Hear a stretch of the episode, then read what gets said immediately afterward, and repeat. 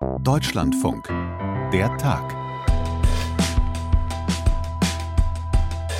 Ja, auch der hat mal Politik gemacht und zwar eine mit weitreichenden Folgen für die Bundeswehr. Karl Theodor zu Guttenberg, Ex-Verteidigungsminister, in einer Generaldebatte im Bundestag im Februar 2011.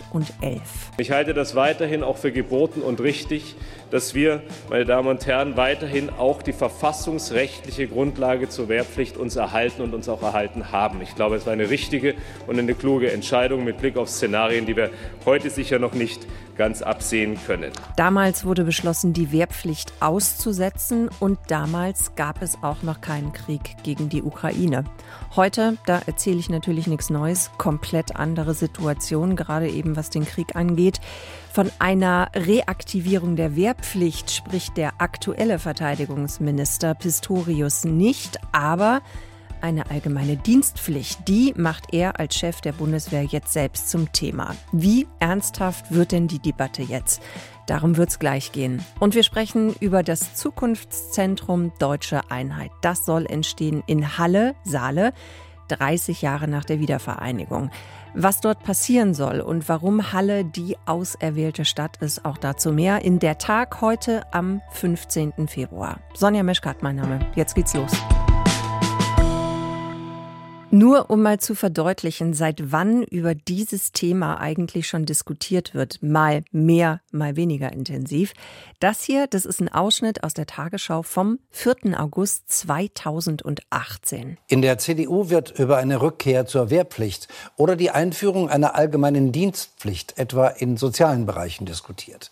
Wie die Frankfurter Allgemeine Zeitung berichtet, will Generalsekretärin Kramp-Karrenbauer dem Thema in der Debatte über das neue CDU-Grundsatzprogramm eine große Rolle einräumen. Die Dienstpflicht, die wabert so vor sich hin. Seit der sogenannten Zeitenwende durch Russlands Krieg gegen die Ukraine wird ja immer mal wieder von politischer Seite laut überlegt, ob es nicht sinnvoll wäre, sie einzuführen.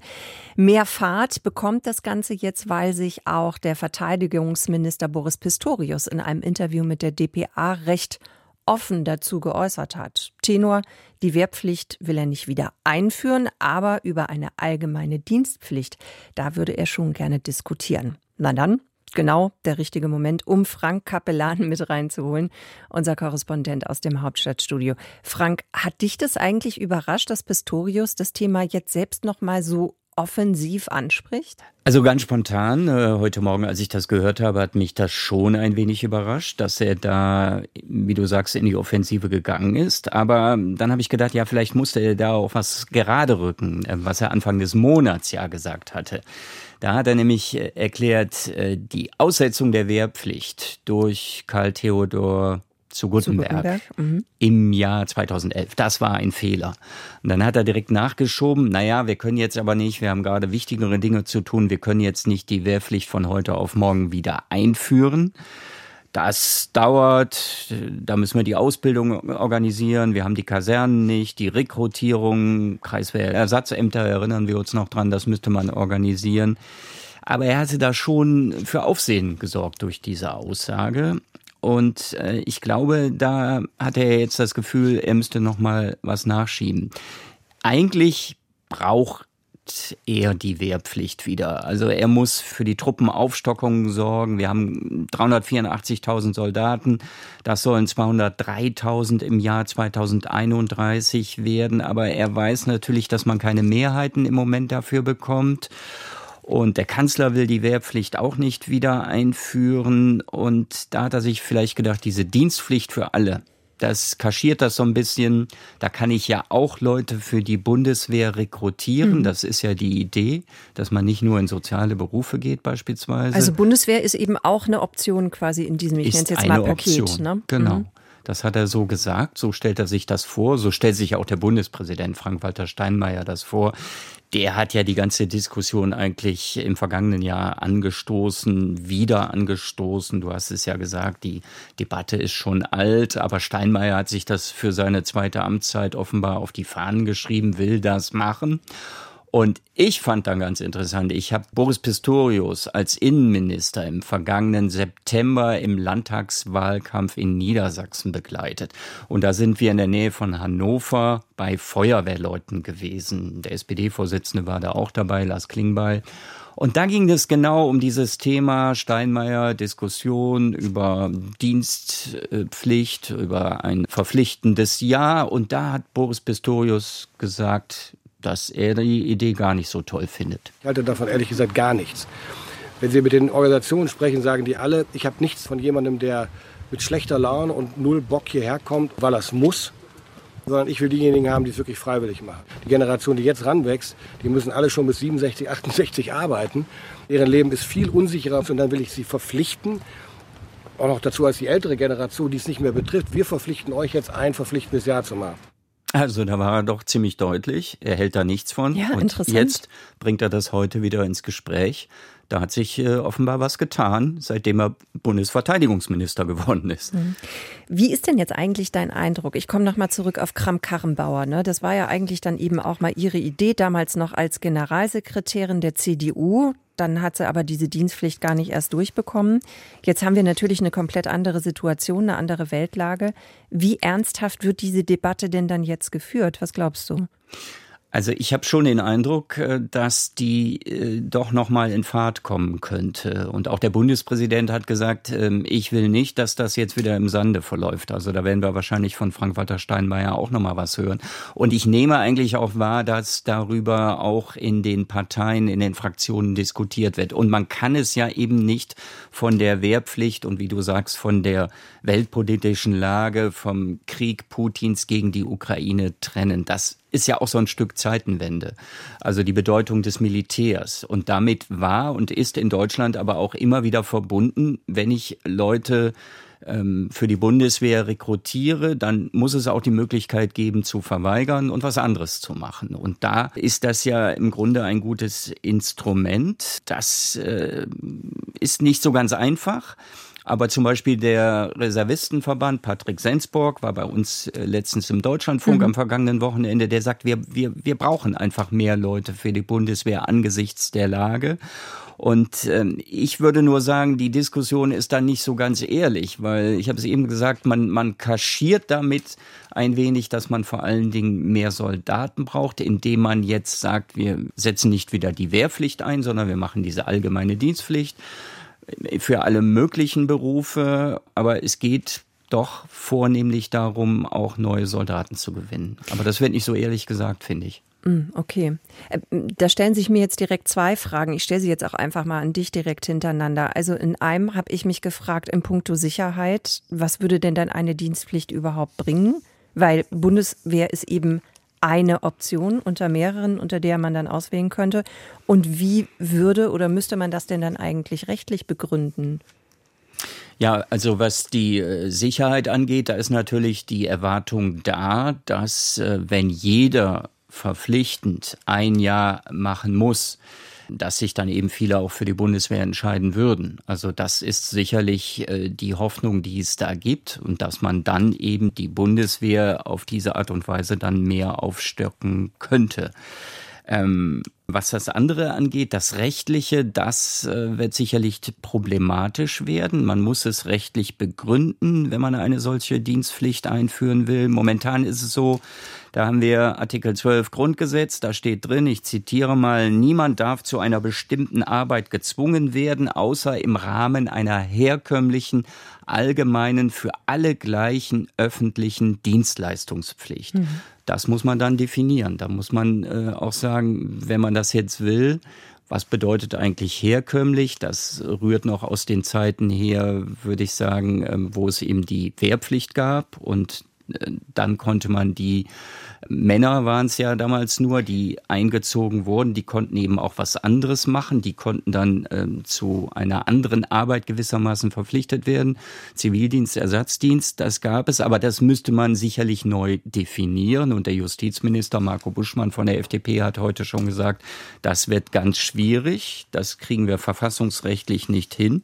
Ich würde sagen, man könnte das hinbekommen, aber nur mit einer Grundgesetzänderung vermutlich. Und Dafür mhm. braucht man eine Zweidrittelmehrheit in Bundestag und Bundesrat. Mhm. Und die würde es nicht geben, zumindest so nach dem jetzigen Stand wahrscheinlich nicht. Wird schwierig. Ähm, deswegen sagen ja viele auch, das ist eine Totgeburt. Aber mm, wie ich eben meinte, also ich glaube, die Diskussion ist noch nicht zu Ende. Da kommt sicherlich noch einiges in Bewegung. Und wer weiß, also vielleicht findet man die Mehrheiten doch, um das verfassungsrechtlich äh, wasserdicht zu machen. Hast du denn den Eindruck, ähm, bei den anderen Parteien, da hat sich jetzt vielleicht auch nach fast einem Jahr Krieg noch mal was getan. Ich frage das vor dem Hintergrund, weil ich habe ja auch noch mal geguckt und ich habe gesehen, dass die Grünen Fraktionen vor ja, fast genau einem Jahr auch noch diesen Punkt dieser Generationengerechtigkeit angesprochen hat, den Pistorius ja jetzt auch anführt. Ne? Also, dass man eben auch mit den jungen Menschen diskutieren muss und dass er sich als, ich glaube, 62 ist er, als 62-jähriger Mann jetzt eben auch nicht einfach alleine hinstellen äh, mag oder will und sagt so, ihr macht das aber jetzt, obwohl diese Generation ja auch noch mit ganz anderen Problemen zu kämpfen hat. Ja, ja, genau. Und ähm, das hat er ja dann auch so einschränkend gesagt. Ähm, wir müssen das mit äh, jungen Leuten auch diskutieren. Wir können das denen nicht einfach vorschreiben. Auf der anderen Seite gibt's ja auch andere Ideen. Also die Idee des Bundespräsidenten, vielleicht kann ich das gleich auch nochmal eben einspielen. Also mhm. Also was sich Frank-Walter Steinmeier vorstellt, der sagt ja gar nicht mal, dass das nur junge Leute in Anführungszeichen sein müssen, die äh, nach der Schule vor dem Studium, wie es ja in der Regel so war, dann erstmal dieses Pflichtjahr machen, sondern der sagt, äh, jeder soll einmal in seinem Leben über den Tellerrand geschaut haben, die Begründung ist für ihn, dann werden Vorurteile abgebaut, Ressentiments gegenüber anderen, der Populismus, der bewegt ihn da, also dass man auch mal in andere Lebenswelten hineinschaut, das ist ihm wichtig, aber wir hören das gleich, er sagt eben, das muss nicht am Anfang des Berufslebens unbedingt sein. Eine solche Pflichtzeit müsste kein ganzes Jahr dauern, sie kann auch kürzer sein, sie kann nach meiner Vorstellung auch über mehrere Lebensabschnitte verteilt sein. Man könnte den Dienst in sozialen Einrichtungen, in der Flüchtlingshilfe, in der Umwelt- und Klimaarbeit, im Katastrophenschutz oder auch bei der Bundeswehr leisten. Also das wäre ja dann eine andere Idee, dass man äh, vielleicht ein paar Monate irgendwo arbeitet mhm. und dann viele Jahre später sich sozial engagiert in einem anderen Bereich, um da noch mal reinzuschauen. Es gibt aber auch ein anderes Argument, dass man sagt, äh, für junge Menschen, wenn man das jetzt herkömmlich so gestalten würde, nach der Schule musst du ein Pflichtjahr machen, wäre das gar nicht so schlecht, weil viele wissen nach der Schule derzeit überhaupt nicht, was sie machen sollen, also in welche Berufsrichtung sie gehen wollen. Und da haben wir die Erfahrungen ja auch aus dem Zivildienst, dass da doch einige da reingeschnuppert haben in Berufe, in denen sie dann auch hängen geblieben sind. Und das äh, könnte sogar das Argument, das sagen manche Experten, entkräften, äh, was zum Beispiel der FDP-Vorsitzende Christian Lindner angeführt hat. Wir können uns ein Pflichtjahr überhaupt nicht leisten. Wir haben Fachkräftemangel. Wir müssen dafür sorgen, dass die jungen Leute schnell in den Job gehen. Ähm, aber es ist ja auch oft so, dass sie dann ein Studium etwa beginnen, das wieder abbrechen, äh, weil es nicht gefällt, weil es nicht den Wünschen entspricht. Und da gibt es eben auch Leute, die sagen, da könnte so ein Pflichtjahr auch helfen, sich als junger Mensch zu orientieren, um mal was auszuprobieren und äh, mal zu gucken, was man beruflich dann auch machen möchte. Aber eine große Frage bleibt natürlich, die wirst du jetzt auch nicht auflösen können, aber die Frage, die bleibt, ist das natürlich, ne, kriegt man all das mit einer Pflicht hin? Oder ist das am Ende das falsche Instrument? Die Frage bleibt ja nach wie vor. Ja, und da bin ich dann wieder bei den Feuerwehrleuten, äh, die wir da besucht haben im vergangenen Jahr mit Boris Pistorius. Mit denen habe ich nämlich da auch drüber gesprochen, habe gefragt, wie sieht das aus? Habt ihr Nachwuchsprobleme? Die haben sie zum Teil auch, beim Technischen Hilfswerk beispielsweise ist das auch so gewesen, aber die haben alle gesagt, ähm, nee, wir wollen eigentlich keine Pflicht. Wir wollen das freiwillig haben. Äh, die Leute sollen überzeugt davon sein, die sollen freiwillig zu uns kommen. Dann ist das Engagement äh, größer. Da kann man jetzt dagegenhalten? Das wird ja auch vielfach getan. Wir haben ja auch die Möglichkeit für ein freiwilliges soziales Jahr. Bundesfreiwilligendienst ist das genau, dann, oder? Mhm. Da melden sich ja auch viele zu Wort, die sowas gerne machen wollen. Aber für andere ist es eben nicht attraktiv genug. Mhm. Also wenn dann äh, 300 Euro dafür im Monat als kleine Aufwandsentschädigung gezahlt werden und du musst möglicherweise, solche Fälle haben mir junge Leute erzählt, äh, da war jemand aus aus Wolfsburg, der in Berlin einen Platz bekommen hat, konnte sich die Miete aber nicht leisten in Berlin und äh, ist dann gependelt, aber selbst das Pendeln war da teuer. Und das hört man von jungen Leuten eigentlich immer wieder, ihr müsst es attraktiver machen, weil sie natürlich dann auch ausgenutzt werden als äh, billige Arbeitskräfte. Und äh, das darf nicht sein. Und da muss man eben dafür sorgen, dass diese Freiwilligkeit, die ja im Grunde gut ist, dass man sich für eine Sache engagiert, dass die aber auch äh, deutlich besser honoriert wird, dass die Leute dann, wenn sie ein solches freiwilliges Jahr machen, dass sie dann auch gut über die Runden kommen und gut leben können. Frank, alle Fragen gestellt, alle Antworten bekommen. Dankeschön. Ich danke auch. Tschüss.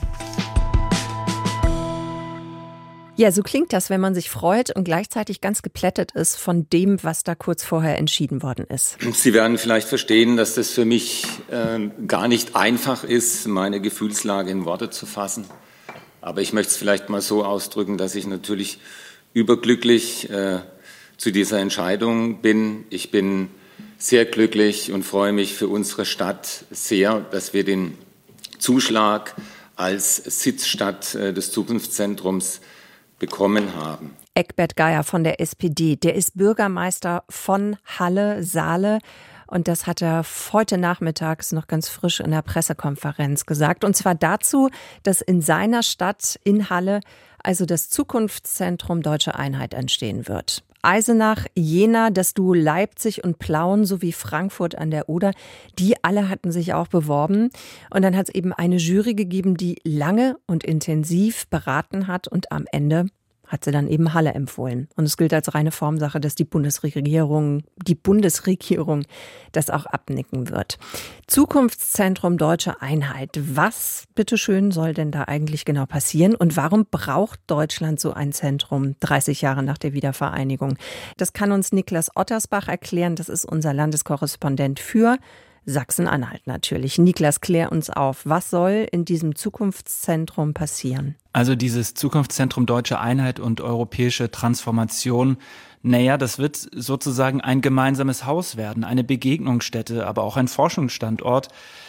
Es geht darum, einerseits das aufzuarbeiten, was passiert ist, die deutsche Einheit, der Herbst 89, die Transformation, also naja, Treuhand, alles, was damit dranhing, die Arbeitslosigkeit gerade im Bezirk Halle, ehemaligen DDR-Bezirk Halle, das war gigantisch, 30.000 Menschen, die innerhalb eines Monats arbeitslos geworden sind. Das waren ja äh, große Betriebe, also allein äh, die Braunkohleunternehmen äh, oder die Kombinate besser gesagt, also da wurden richtig viele Menschen entlassen und das kann man sich, glaube ich, nicht vorstellen. Für viele in, in Westdeutschland ist das Leben ja einfach so weitergegangen. Das war gerade in dieser, in dieser Chemieregion in, in Mitteldeutschland eben ganz anders. Und das soll aufgearbeitet werden, aber der Blick, das heißt ja auch schon Zukunftszentrum, also der Blick soll nach vorne gehen es gibt einen großen Tagebau noch in, in Sachsen-Anhalt, in der Nähe auch von Halle. Also das Thema Braunkohletransformation ist etwas, was nicht nur vergangen ist, sondern was eben auch noch in den nächsten Jahren stattfindet. Ne? Also die MIBRAG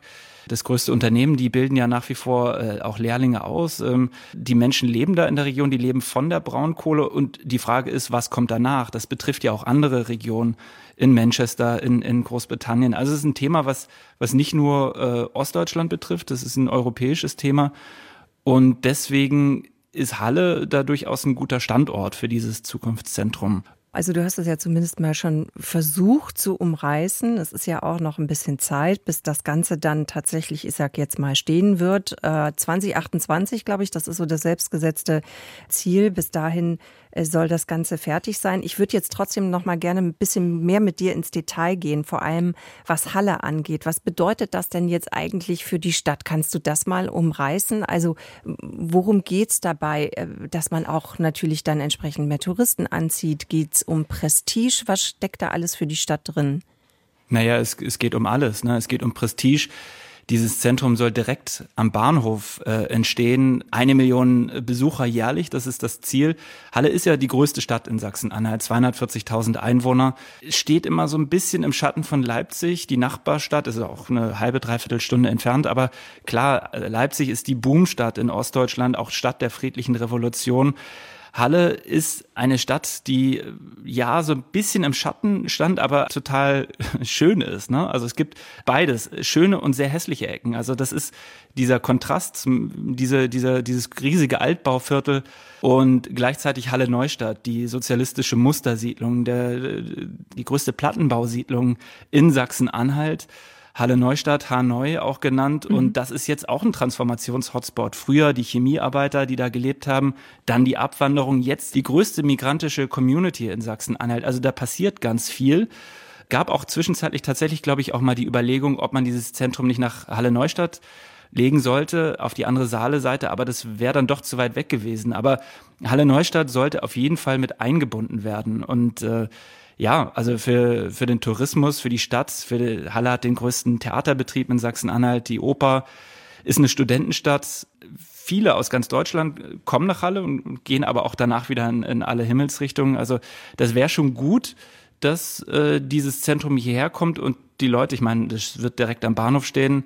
Es soll ein visuelles Statement sein, wie Guggenheim in Bilbao, so stellt sich das Matthias Platzek vor da darf man jetzt gespannt sein. Ja, das ist tatsächlich dann ein großer Vergleich, auch wenn du das so sagst, habe ich auch gerade so innerlich einmal tief ein- und ausgeatmet. Aber okay, wenn das der Maßstab ist, dann äh, akzeptieren wir das einfach mal so an der Stelle. Jetzt kann man sich ja durchaus die Frage stellen, ähm, warum ist es eigentlich wichtig, 30 Jahre nach der Wiedervereinigung so ein Zentrum zu haben? Der Bürgermeister von Halle, der hat das ja sehr betont und auch der Ostbeauftragte der Bundesregierung, dass das eigentlich 30 Jahre nach der Wiedervereinigung wichtiger ist denn je. Warum ist das so? Wie sind da die Argumente? Ja, ich glaube, es braucht so ein gemeinsames Haus einfach. Äh, wenn ich mir auch anhöre, allein mal äh, die Beispiele von äh, Journalistenkollegen, die in westdeutschen Redaktionen sitzen, die erstmal mit dem Thema gar nichts anfangen können. Und da denke ich mir, es bräuchte eigentlich noch ein zweites Zukunftszentrum in Bonn, damit die Menschen im Westen verstehen, dass die deutsche Einheit auch was mit ihnen zu tun hat. Also das, das Desinteresse, das zu überwinden, darum soll es eigentlich gehen. Ja, Begegnungen stattfinden zu lassen, das soll jetzt nicht ein Museum werden, das, das wäre, glaube ich, zu trocken. Ich glaube, das ist auch nicht der Anspruch. Also es muss schon, ja, eine Begegnung stellen. Also ich, ich merke das, meine Kinder sind ja auch in Halle geboren übrigens. Mhm. Ähm, die wachsen mit Paw Patrol auf und aber auch mit dem äh, Traumzauberbaum von Reinhard Lacomi. Und den kennt im Westen kein Mensch, obwohl das einer der wichtigsten Komponisten der DDR war. Also Kinderlieder hat er gemacht. Ne? Und dieses Nicht-Kennen der ostdeutschen Geschichte, das ist, glaube ich, ein wichtiger Punkt, der, der, an dem man mal ran muss. Ne?